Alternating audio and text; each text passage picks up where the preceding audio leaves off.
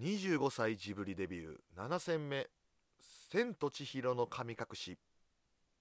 竹下幸之助の「ラジオのタイタン」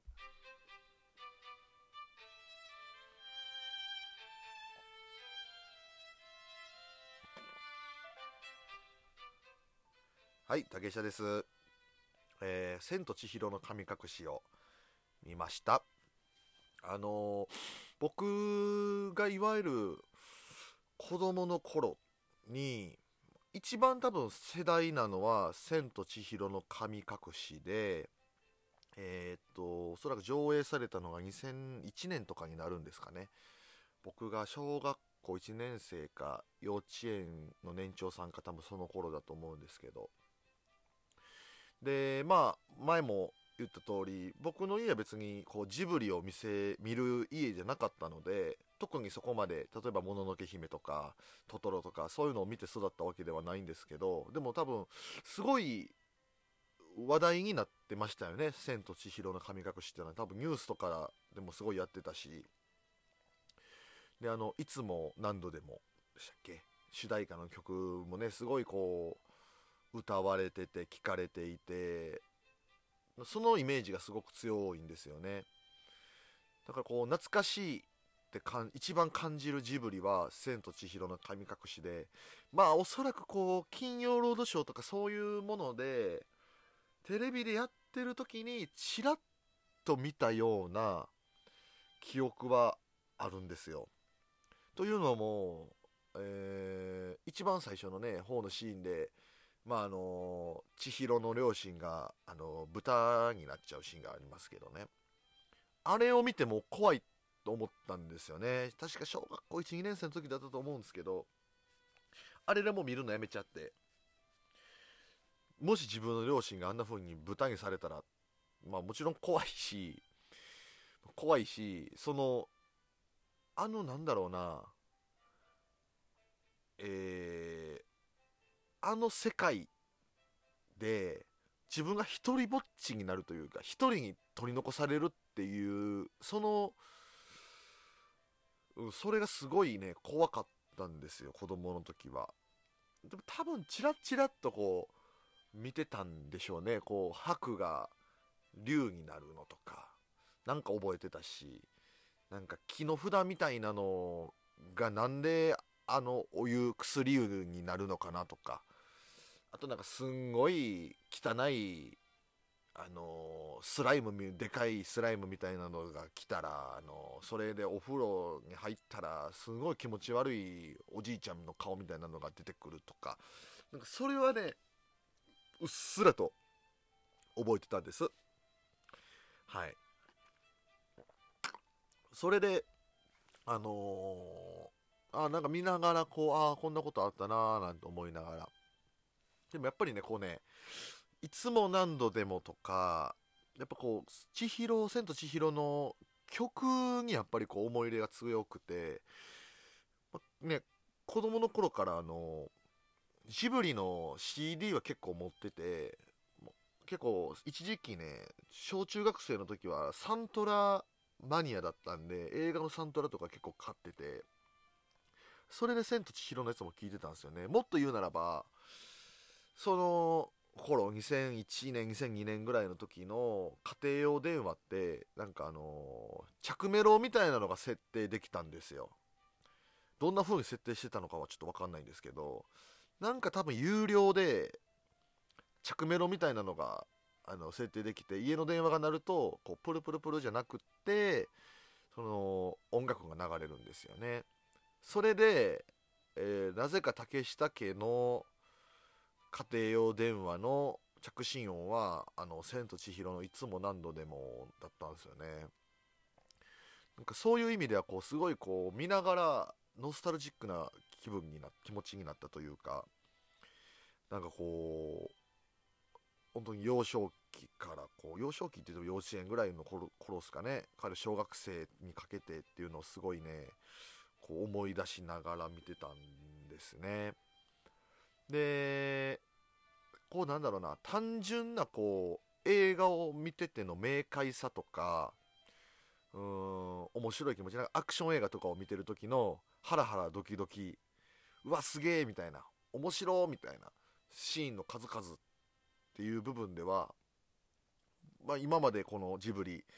えー、千と千尋を入れて7つ見てきましたけどその中でも一番かなっていうこうすごいこう壮大なストーリーで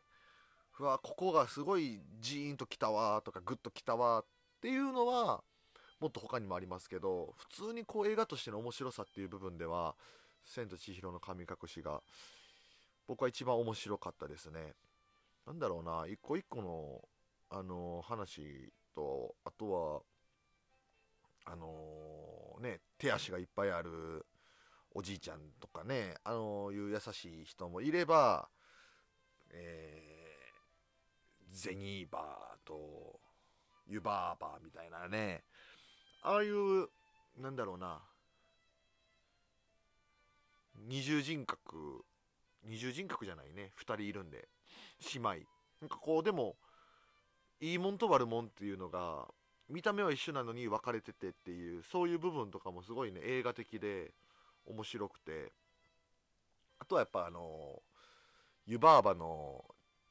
あの子供みたいなのいますよね。でかいやつ。あれがやっぱね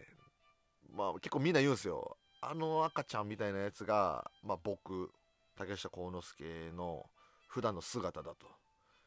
はいまあ巷ではビッグベイビーっていう呼ばれてますんであのあ周りの人から見たらこのこいつみたいに俺は見えてるんだっていうちょっと反省しましたけどねそういう意味では。あとはあのー「千と千尋」を見たら、あのー、100%あの銭湯に行きたくなるっていう。これ僕の持論なんですけど「千と千尋の神隠し」を地上波でやったその日の夜と次の日の夜はスーパー銭湯が混むっていうこれ僕の持論なんですけど。うんその翌日行きましたもんねやっぱり。スーパー銭湯。でもなかなかねまあ僕サウナ好きなんでサウナのシーンっていうのは「千と千尋の神隠し」には出てこないんでね。なかなかあの理想の薬湯みたいなのはなかったんですけど。でもなんかお風呂お風呂入りたくなるのとすごい脂っこい中華料理が食べたくなるんですよね。無性に「千と千尋の神隠し」を見ると、まあ、おそらくあの冒頭の両親があのねあのー、食って豚になるシーンがそれをそうさせるんだと思うんですけど。なんかすごくえー、っとちょっと「千と千尋の神隠し」の1つ前2つ前のジブリの作品が何なのかっていうのがわからないんですけど紅の豚とかそういうのになってくるんですかね。あのー、絵がやっぱ一気に綺麗になったなって2000年代になって絵が全然変わったなっていう風に思いました。だから僕あのー、結構日本の映画でも白黒の映画とかも好きで見るんですけど、まあ、例えば小津安二郎の、あのー、映画とかでえー、っと小津安二郎監督の映画っていうのは多分カラーの作品が4本か5本4本かな4作品ぐらいしかないんですけどいわゆるその白黒からカラーに転換した瞬間っていうのがあってそのねカラーにななりたての映画がやっぱ僕好きで今までね白黒でずっとこう撮ってきたわけじゃないですか。そのいわば縛りのある中で制限された中であのね、映画という形で表現したしてきたんだけどでもカラーで撮れますよって今はカラーが当たり前だけどその頃はカラーで撮れるのってなった瞬間今の映画は基本的にはこうねあここの風景が綺麗とかここのあこの家がすごいこう話と合ってるとかそんなんで選ぶと思うんですけどまずね小津安二郎のカラーの映画っていうのはねもう絶対そんなことないだろうっていうぐらい色とりどりなんですよ。だから普通の庶民のお家の、えー、晩ご飯なのにあのジューシュジュジューシュって言ってもた。ジュースがジュースがいろんな種類置いてあってでおかずもなぜかこう色とりどりの洋風なおかずが豊富でみたいな。あのそのカラーの月に使えるんだっていうのがこう溢れんばかりに出ててだから結構ね登場人物の私服とかも結構